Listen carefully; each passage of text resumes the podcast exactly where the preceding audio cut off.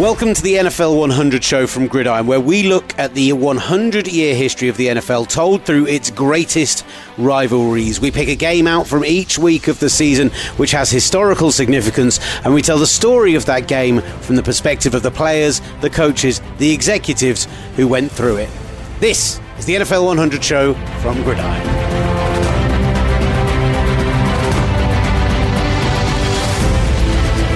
You're listening to the N F L one hundred show. Will Gavin, Matt Sherry uh, alongside me, my favourite N F L historian. And uh, we are talking about the Oakland Raiders, the early days of the glory days of the Oakland Raiders in the shadow of the Super Bowl two replay coming this weekend between the Green Bay Packers and the Oakland Raiders. Uh, Matthew, was this a period of time that you enjoyed writing about for the book? Uh, yeah, probably. I, I would say the... kind of the sixties through the eighties are probably the most interesting era of the N F L. Um, lots of great teams, and I would say the Oakland Raiders certainly fall into that category, and as do the Los, Los Angeles Raiders that they eventually became. So yeah, I mean, this is one of the more, more fascinating periods, and I think the man who we will talk about most in this episode, in Al Davis, is, is, is perhaps the most interesting figure in the history of the N F L. Ooh. Interesting shout. Well, let's start off with Al Davis and the ver- very early days of this team from kind of nineteen sixty. Yeah, I mean, so they were they were originally called the the Oakland Senioras. Um, that's absolutely love that. Yeah, I do as well. I mean, that name disappeared before it probably got into existence, to be honest. But it was certainly the name that was originally mooted. They came around in, in nineteen sixty. Um, Alongside the rest of the A F L. Actually, to be honest, they, they might never have existed were it not for the Minnesota Vikings defecting to the N F L when the new league was about to start, because that created the space that Oakland would subsequently fill. And yeah, I mean, Al Davis's history there starts in, in sixty-three, so he arrives as the, the hotshot young coach, very much the, the Sean McVay of his era, who at just thirty-three was appointed head coach and general manager. Now, I guess the the reasons for that are, are the reasons for everything in Al Davis's life, which is part hustle, part genius. I mean, when he first started out as a coach, he would he would famously call people and refer to himself only as Davis from Syracuse, in the hopes that they mistook him for, for George Davis, the Orange's as great running back. So. So yeah, there were moments like that, but also he, you know, he attracted the attention of some great minds because he had a great mind himself, and one of those was was Sid Gilman, who he would often go to, to coaching clinics and, and listen to him speak, and, and and would then afterwards ask pertinent questions, and that caught Gilman's eye to the point that he eventually becomes the the Chargers' wide receiver coach, very successful in that role. Uh, involved in that Chargers team that was probably the greatest team in, in the history of the A F L. And and yeah, he builds this reputation that sees him sees him end up as, as the Raiders' head coach and G M at that incredibly young age. Oversees an incredible turnaround. I mean, he quickly becomes one of the best coaches in football. I mean, they go from one and thirteen to ten and four quite quickly. And yeah, and and that the whole persona of Al Davis then, you know, it attracts this incredible journey to him becoming, not long after that, the A F L's commissioner, right at the at the very peak of the the rivalry between the A F L and the N F L. They decide that they need a, a more combative figure, and Davis fits that mould perfectly. So he does that for a little while. He's left out of the merger discussions, so um, because they knew that he might ultimately not be the best influence in the room. And and And and that in itself is incredible. The merger happens without the A F L commissioner ever knowing about it until he finds out when the press release drops. Um, so, yeah, interesting guy. And, you know, when that merger happened, I spoke to a guy who was in the A F L offices when they found out about it. And Davis never said a word about it. But what he did do is he, he went and printed contracts off for every one of his staff, signed them, handed them, and said, those are two-year contracts. Uh, I don't think we'll be in a job much longer, but you'll still get paid for the next two years. So there's stories like that, and then there's other stories like Dan Rooney, who I interviewed before he, he passed away, once referred to Davis as a lying creep. Now, Al Davis, I mean, Dan Rooney is, is one of the nicest people I've ever spoken to, barely has a bad word to say about everyone, uh, about anyone, sorry. So Al Davis certainly divided opinion, but, you know, He also had his fingerprints all over a, a, a very, very good, in fact, a great Oakland Raiders team from that period, from the sixties through to, to certainly the mid nineteen eighties. So, yeah, it was a great team across that period, but it was really when the merger started to happen that this Raiders team uh, rose to prominence with their uh, A F L titles in the sixty-seven, sixty-eight, sixty-nine. And obviously the first of those led to what we now know as Super Bowl two. Yeah, absolutely. Um, you know, they, they won the A F L ahead of Super Bowl two, obviously, to be in that game. And then...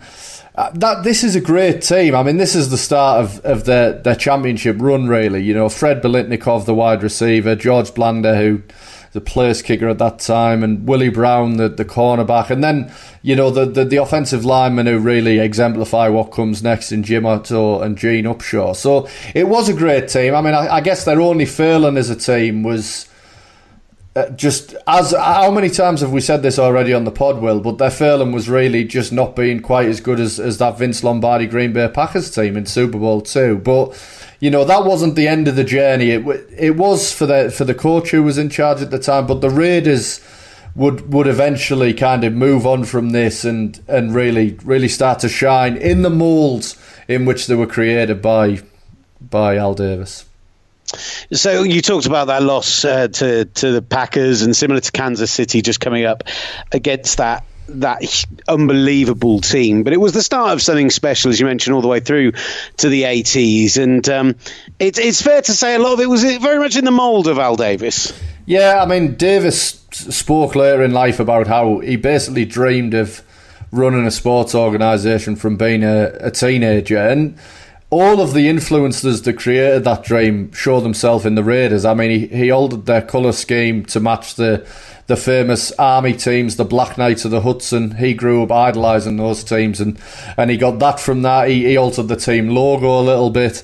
But but I guess, you know, the, the biggest connections to to what Davis always had in his mind's eye is is what we see on the field, and he really moulded the Raiders around two baseball teams. It was the the New York Yankees and and the and the um, L A Dodgers. Now he he considered the Yankees and their their you know their bombers, the home run hitters. He thought they exemplified power and intimidation, and he liked those traits. And and as for the Dodgers, it was all about speed and it was about player development, and those were the those were the hallmarks of.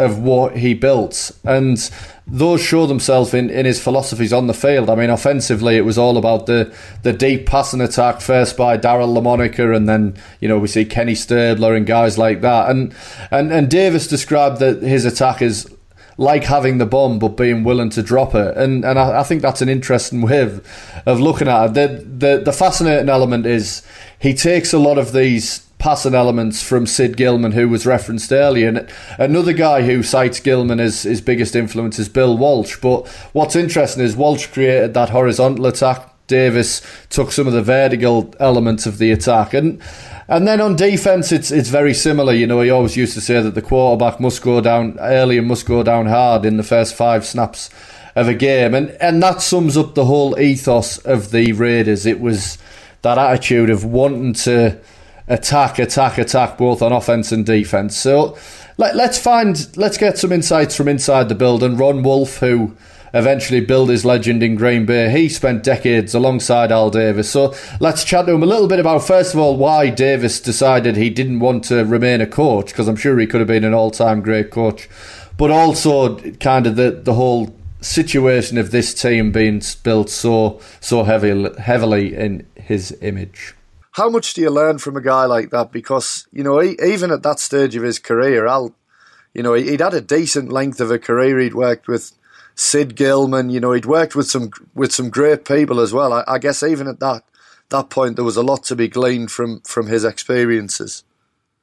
Yeah, I think what it, his method of teaching was uh, more or less a picture's worth a thousand words. So what we would do is every night, for three hours, he would sit down with the coaching staff, and we would evaluate each player at each position in the American Football League, all left tackles, left guards, centers, so on and so forth.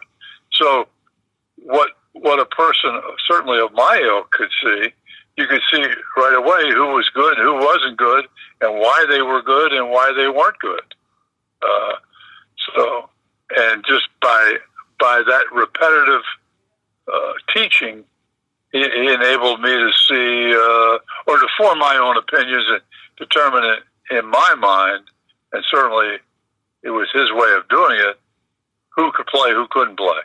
Uh, I think the object here was. Uh, One th- one thing that interests me with Al is, and I've not asked anybody else this, was there ever a thought to him returning to coaching as well? You know, he was he was the best young coach in football, went off to do the A F L thing, but then returned in a in a different role. And I get that his fingerprints were all over the team, regardless of who was coaching. But did did he ever consider returning to the sideline, or was he was he just happy, kind of undertaking the role he did after that? I think it's the role he did after that. Uh, uh, there's no, there's no question he could have coached had he desired to do so. But uh, you know, he was now a little bit bigger than a uh, than a head football coach. Uh, uh, I mean, when you think, I think Al's legacy is when you think of the Raiders, you think of Al Davis. Yeah, and uh, that's a tremendous legacy. Uh, you know, you know, there's only, I think, one other team you could say that about. And uh, when you think of the Chicago Bears, you think about George Allen. Yeah. Uh, I'm not sure there's anybody else. Now, here in Cleveland, there's a team named after a coach, but uh, uh, I mean, he had a, he had a great he had a great run too. But uh, I think that's Al's legacy. Al's legacy is the Oakland Raiders, or the Raiders.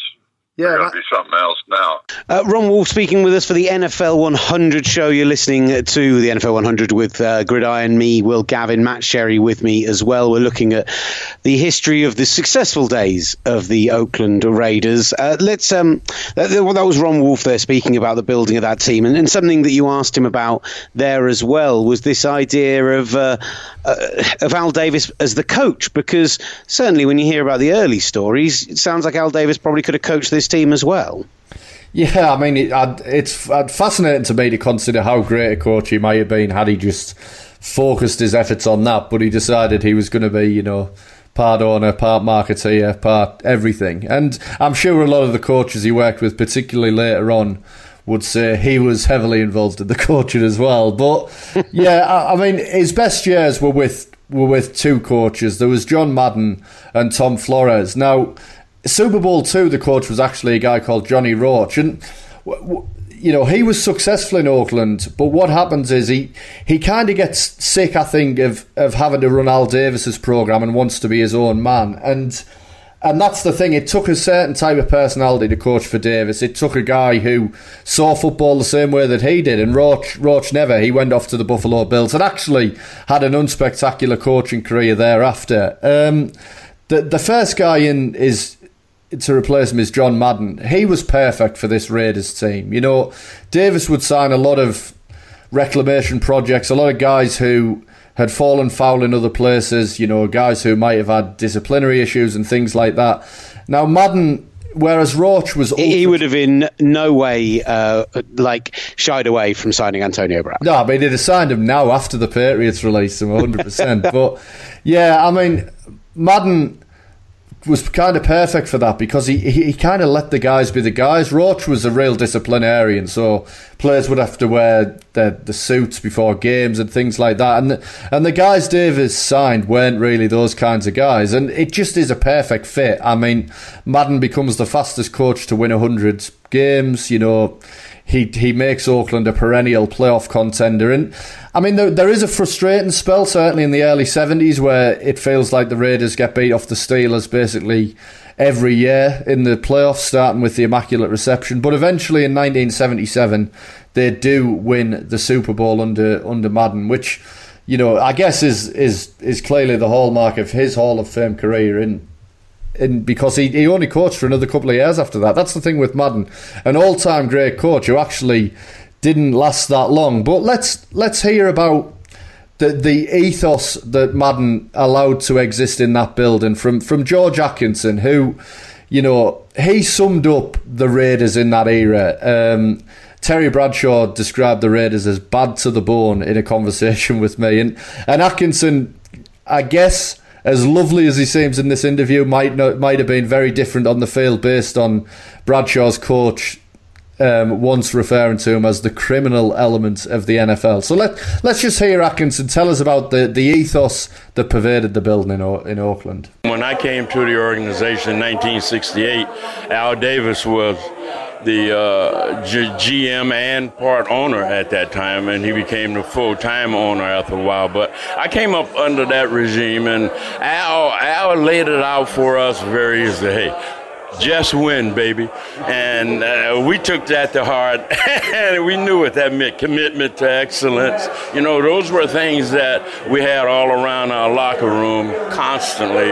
It was embedded, embedded in us, and uh, it becomes a part of you. It's obviously, Al Davis was a huge personality, and like you say, those phrases will last forever. What was his presence like around the building? Oh, I mean, you could feel his presence. You know, he he was a football. You got to keep in mind, Al was not just a, a guy who was a businessman, then owned the team. Al was a football person, and he loved the game. He knew the game.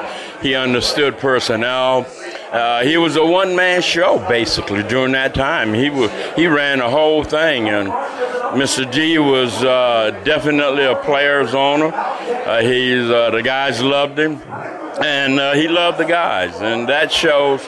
Just look at the organization; it's full of guys who used to play. What what was the uh, the atmosphere like on, on your unit, the culture there? A team known for big hits, a team known for, for physical football. So what was that culture like on a day-to-day basis? Uh, what was the coach? What the culture like, sorry, the, the culture of the oh, team. The the... Oh, the culture. Oh, yeah, we were aggressive, overly aggressive. You know, we believe, hey, take no prisoners, you know, we used to say. And uh, we took no prisoners. Uh, we, we, on game day, we hey we delivered, and that's that's what it was about. Was there really uh, a quote that, that has been oft repeated since? If you're not cheating, you're, you're not, not trying. trying. It's a bad thing. But that's how we that's how we operated, and that came about as a result of in training camp. We would have, you know, we were in training camp for like eight weeks, and uh, to break the boredom, we would have nights where we would have certain games like air hockey or or, or, or uh, pool or whatever it was, uh, chess, backgammon, and we would have tournaments. And that phrase came about as a result of the games we played. If you weren't cheating, you weren't trying. Did you apply that philosophy on the field as well? Sometimes. um, Sometimes. T- tell us, just, just a couple more from me, George. Uh, tell us a bit about working with John Madden. Oh, man. He was a football guy also. And, you know, John knew personnel. And he knew his players, and the players respected him. He respected the players. And uh, we performed. We gave him one hundred twenty percent on Sunday, and we gave him one hundred percent during the week in practice. And, you know, he was a straightforward guy. He didn't pull any punches. And uh, we we loved that about him. You know, he called it like it was. And uh, he's just a great guy, man, when it came to a coach. He, he understood the players, and the players understood him. Felt like he was a guy who, who let the guys be the guys, who let you play quite freely. Was that, I mean, was was that a message that he was imparting to you? That he, oh, well, he, I mean, his action showed that he let us, he let us play, and uh, he trusted us, and we trusted him. You know, he was our leader. He was the head coach, and he set the standard. That was the criminal element of the N F L, George Atkinson. You wouldn't believe it, would you, if you actually heard him there? What a lovely, lovely man he uh, he proved to be when we caught up with him in London recently. Um, you, you then, beyond kind of Super Bowl two, and, and when they finally do win their first Super Bowl in seventy-six, seventy-seven, I want to say. Yeah, yeah, nineteen seventy-seven. Yeah, there we go. It's a seventy-six um, season, but it, it was January seventy-seven. All right, mate. Yeah. So you're I, exactly right. Uh, yeah, funnily enough, I understand how N F L seasons work at this point. But thanks, mate. Appreciate it. No, no. Um, the the thing that I think people will remember from that Super Bowl, or the, or the very famous uh, memory, was uh, was Willie Brown and that return pick six, and one of those early N F L film moments that they just managed to get absolutely perfectly. Yeah, yeah, the the eyes bulging as he's racing down the sidelines. One of the great, one of the great shots from a guy who who really summed up, you know, the the, the ethos again of the Raiders. I mean, Brown was. was it was a reclamation project plucked from elsewhere who became a Hall of Fame player, one of many, many to do that. And and, and I guess that was the fascinating part of this whole Raiders era, is how they were able to get these misfits and piece them all together to create three championship teams. And one of those guys, I guess the most famous example is probably um, Jim Plunkett, who we, we'll hear from a little bit later on. And I, I just want to get it. Let's let's put the Ron Wolf audio in here, and let's just get a sense for what type of guys that they look for specifically. And, and he also talks a little bit about Plunkett, who we'll we'll get onto a little bit later on as well. You guys had this great ability to find treasure, I guess, in other people's trash. You know, guys who were reclamation projects, who didn't work out elsewhere, and and did in Oakland and and Los Angeles after that. I mean. What what was it about that organisation that allowed you to take guys like that in and, and get completely different returns from them on the field than, than other organisations had managed? You, you know, some, uh, they, first of all, they were good football players. And they were, a lot of that, I think, would have to be from the fact that they weren't utilised properly with the previous club. Uh, now, in Plunkett's case, he was... He was beat up uh, by the time we got him. He, he had been in San, uh, New England and then San Francisco. He was he, he needed to get his body back in shape, which he was able to do early with the Raiders. Uh, but they, I think, I think essentially what it what it's all about. They were really good football players, and they, they ended up with the right football team. I'm sure you you've seen that with uh, you know with your football over there in England. That, I'm sure some, some guys are uh, different. Yeah, absolutely. And they go somewhere else, and suddenly they're superstars, and that's the same thing. Ron Wolf speaking to the N F L one hundred show with Gridiron Me, well, Gavin, Matt Sherry alongside me. So they do manage to bring Jim Plunkett in, a real reclamation project after his time in New England. And, and uh, you know, we'll hear from Plunkett about Wolf talking about building him back up. Because that, that first Super Bowl appearance, uh, two very different Super Bowls, that first one being quite the Cinderella story. Yeah, absolutely. Um, you know, Plunkett... I mean, I, I guess to understand this, you need to understand what, what Plunkett was before he got in the building. I mean, he was he wasn't a million miles away from um, Jamarcus Russell territory in terms of being a draft bust. It just it hadn't worked out in New England. He he went to your team as well, Will, the forty-niners, and and flamed out there. He he admits in the interview separate to, to the bit we'll hear later that he, he contemplated retiring from football, and and he ends up entering this. This situation with the Raiders in the in the nineteen eighty season. You know, Dan Pastorini gets injured, a guy who was selected lower than him in the same draft, and he goes into this game against the, the big rival Kansas City Chiefs, throws five interceptions, and you're thinking, well, this is a lost season for Oakland. But actually, it doesn't prove that way. They end up sneaking into the playoffs as a wild card team, and then and then become the first wild card team in, in N F L history to go on to win the Super Bowl, a, a, a title completed with a twenty-seven ten victory over over the Philadelphia Eagles, in which um, in which brilliantly he he ends up being M V P, Plunkett. So yeah, I mean, it's just an incredible Cinderella story that, that really comes from nowhere. And, and and I guess contrasts sharply with what comes next. So, you know, three years later, they're back in the big game again, this time as the Los Angeles Raiders. But Plunkett's still there, but it's a totally different situation. I mean, this team is one of... I think one of the greatest teams in N F L history, you know, that added Howie Long, their defence. They had this menacing pass rush on defence. And then late in the season, they had Mike Haynes, also a guy who had been in New England previously. I'd, I'd guess with Plunkett. I haven't checked that out, but I would think that have overlapped. And and Haynes comes in alongside Lester Hayes, the the Stickham crazed cornerback on the other side. And t- t- together they, they form arguably the greatest qu- cornerback tandem in N F L history. I mean, I, I think Hayes will end up in the Hall of Fame alongside Haynes potentially this year as well. And, and yeah, so you get this situation where the Raiders, I think it was three titles in nine years, maybe they end up winning by, by virtue of, of absolutely annihilating a Washington Redskins team who who themselves would win three Super Bowls in this era, um, thirty-eight nine in, in Super Bowl twenty-eight. So yeah, let, let's hear from Plunkett. He can tell us about both of those victories and the differences between the two. We spoke with Ron Wolf about that period of time, and, and he talked about the need to kind of build you back up. Is that something that you felt going into that side? No, you never feel that way. You want to start right away. But, uh, you know, I sat down and talked with John Madden, and he said the exact same thing. We want you to sit back, learn the offense, uh, watch how we do things here, and eventually you'll get your shot and opportunity, and that's what happened. I promise we'll focus on some positive memories in a moment. But what are your memories of the first time going in for Pastorini? Because it, it wasn't the, the, the best first appearance, as it were. No, it wasn't. You know, we were getting our butts kicked by Kansas City at home. Uh, things weren't going so well. Uh, threw some interceptions that game. Uh, became, got a little closer, but uh, it was kind of a, not a great start for me. Uh, and uh, but after that, things fell into place.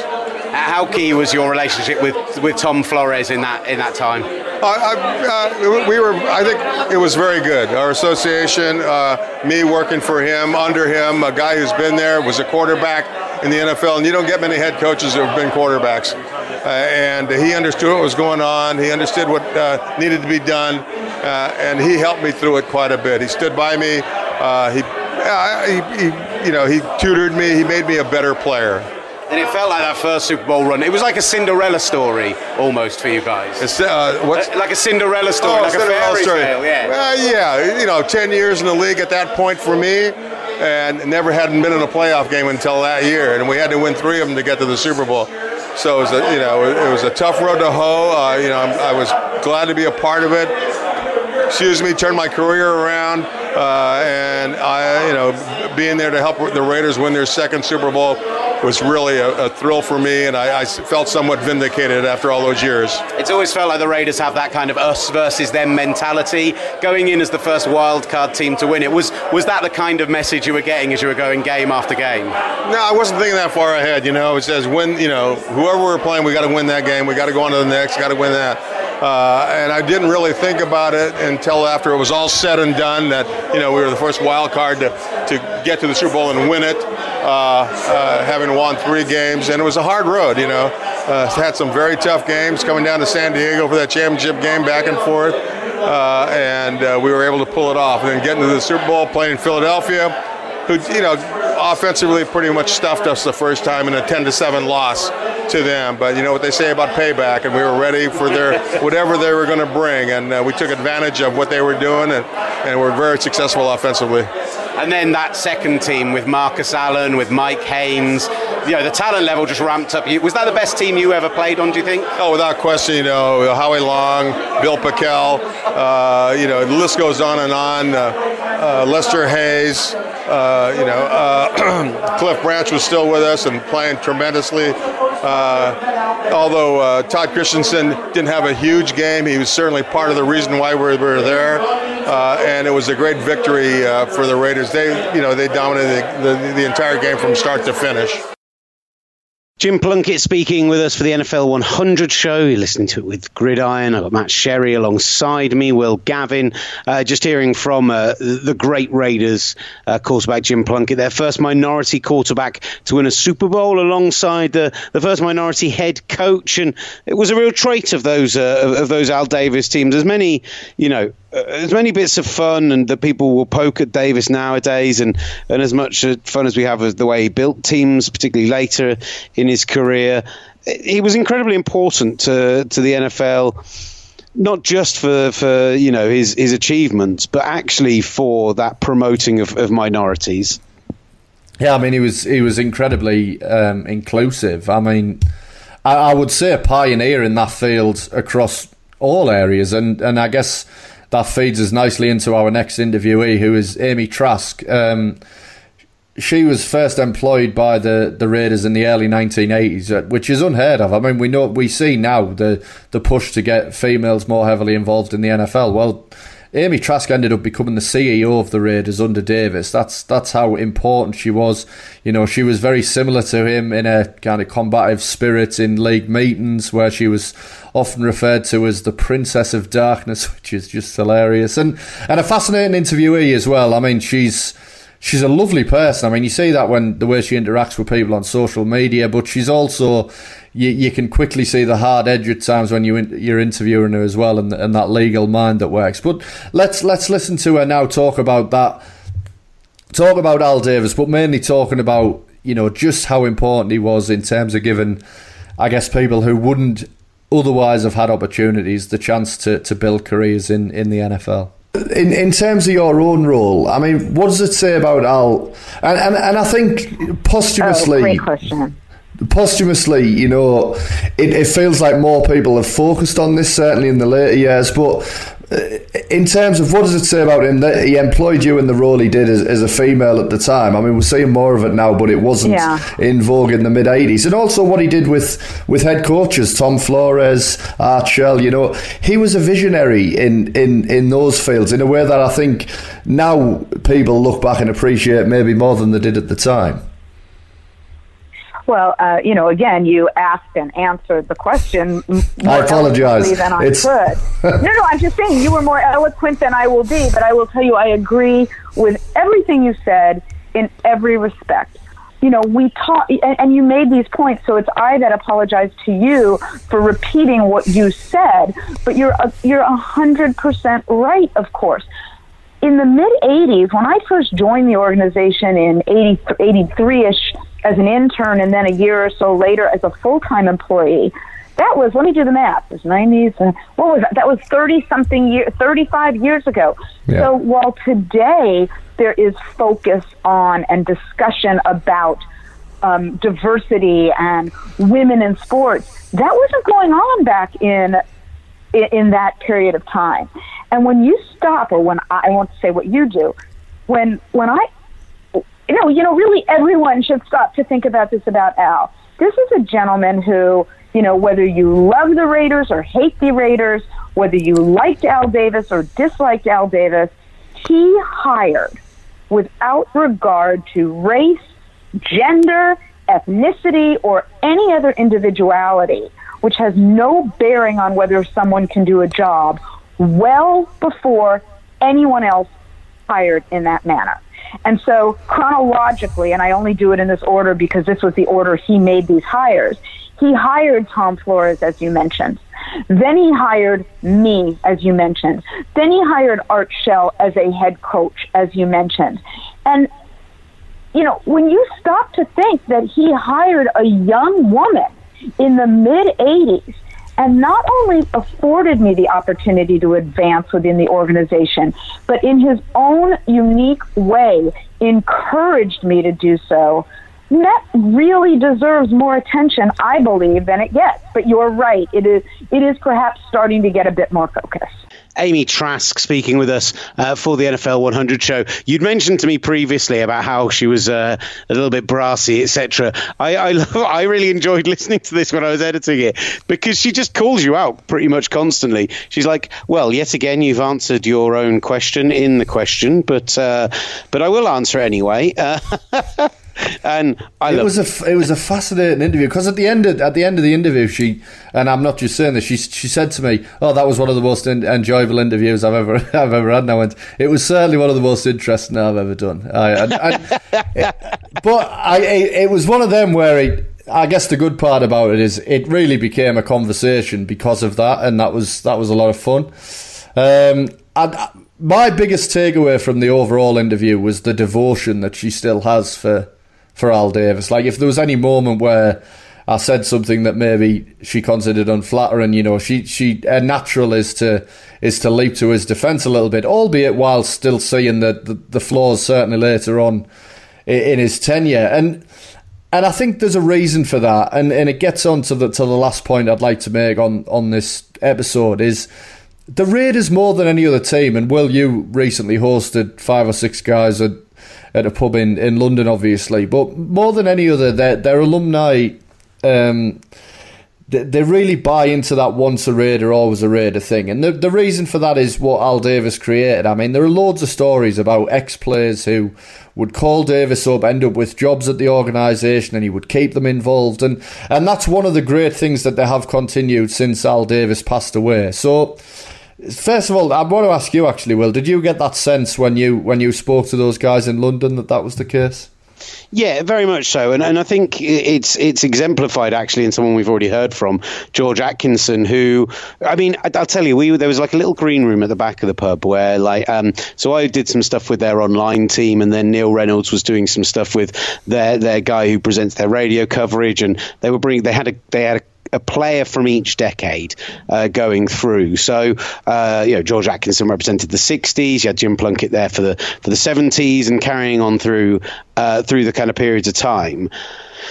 Every one of them, even though they came from very different eras and very few of them will have played together, all knew each other, all had like, who were incredibly friendly towards each other, all incredibly warm. Their wives and families clearly knew each other as well. And George Atkinson is someone who is now back with the team, who is now working with them as an A F C West scout, looking at their, their opposition ahead of them facing them, which in itself is fascinating. I find that a really interesting role in itself. But I'll tell you, as an honorary captain, he was down on the sideline near where we were based for TalkSport, and he was right off to the far left.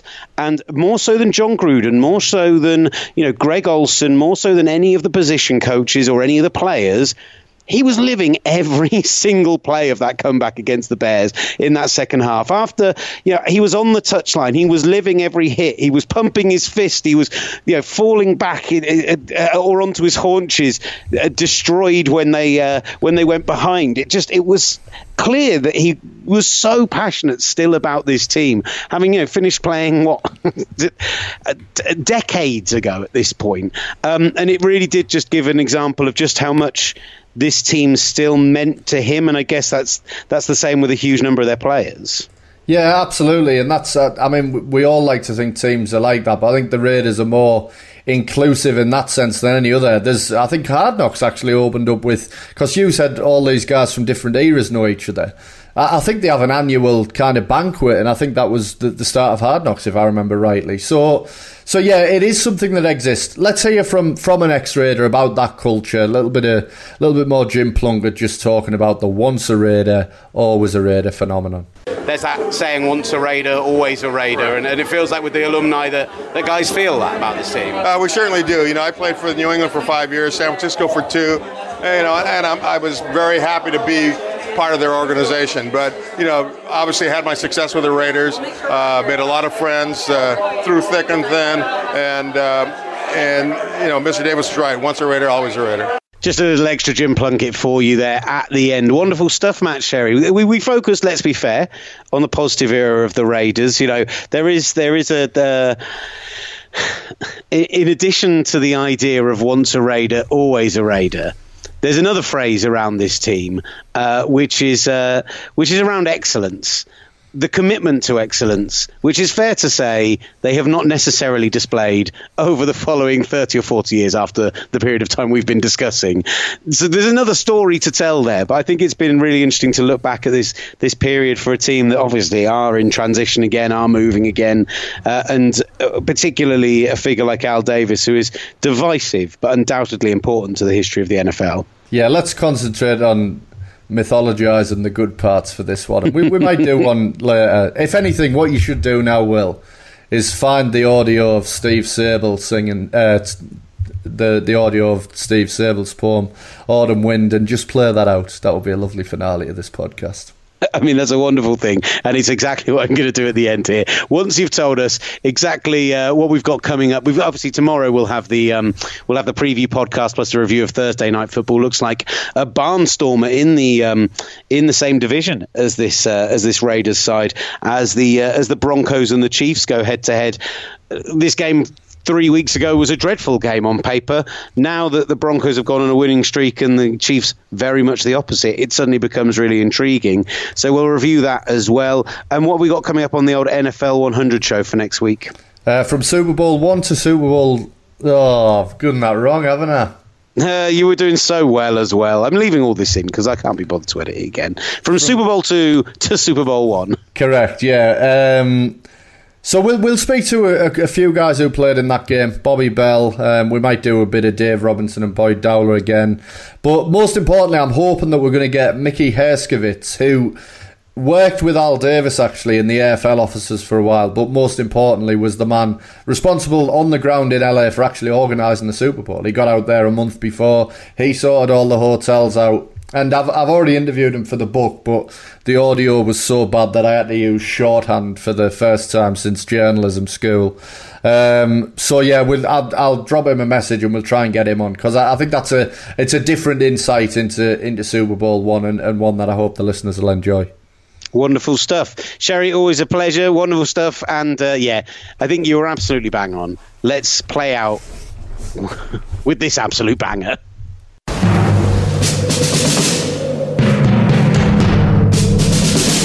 The autumn wind is a pirate, blustering in from sea. With a rollicking song he sweeps along, swaggering boisterously. His face is weather-beaten. He wears a hooded sash with a silver hat about his head and a bristling black mustache. He growls as he storms the country, a villain big and bold. And the trees all shake and quiver and quake as he robs them of their gold. The autumn wind is a raider, pillaging just for fun. He'll knock you round and upside down and laugh when he's conquered and won.